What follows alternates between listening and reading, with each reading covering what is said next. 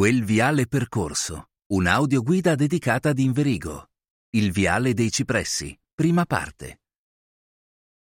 Inverigo, Collis ciparissorum, facilmente riconoscibile anche da lontano per via della serie di cipressi da cui è coronato e che, in passato ancor più che oggi, univano diversi punti di grande interesse storico e culturale nel paese.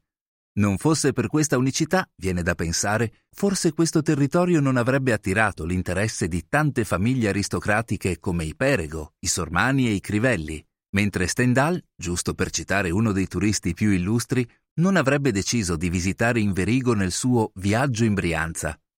Per questo motivo la pietra che troviamo murata poco sotto al castello, all'inizio del viale, riporta una data cruciale, le cui conseguenze e la cui importanza sono andate ben oltre a quanto immaginato dallo stesso committente. Settembre 1664. Il marchese Giovan Battista Crivelli dà ufficialmente il via alla realizzazione di questo primo tratto del Viale dei Cipressi.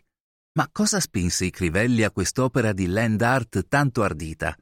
Ufficialmente la motivazione riportata su questa stessa pietra è creare una via più breve per arrivare alla fonte di salvezza, collegando il borgo e il castello di Inverigo al santuario di Santa Maria della Noce, dono fatto dal marchese alla Madonna auspicando la buona riuscita di un'importante missione diplomatica che vedeva impegnati i nipoti come ambasciatori del governante spagnolo di Milano.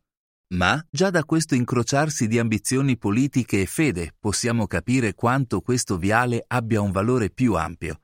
In quegli stessi anni, infatti, 1651, i Crivelli erano stati nominati marchesi e, come attestato dalla posizione preminente di alcuni suoi esponenti all'interno della corte spagnola, si trattava di una famiglia la cui influenza e il cui prestigio erano in forte ascesa.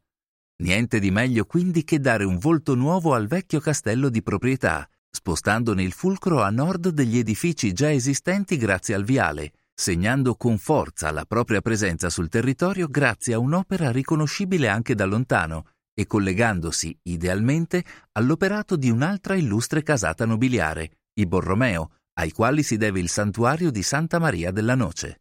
L'intento autocelebrativo sembra confermato ancor di più alla luce dei successivi interventi dei Crivelli a Inverigo, tra cui è impossibile non citare il prolungamento del viale a valle verso il roccolo del Navello e dalla parte opposta con la salita al Gigante.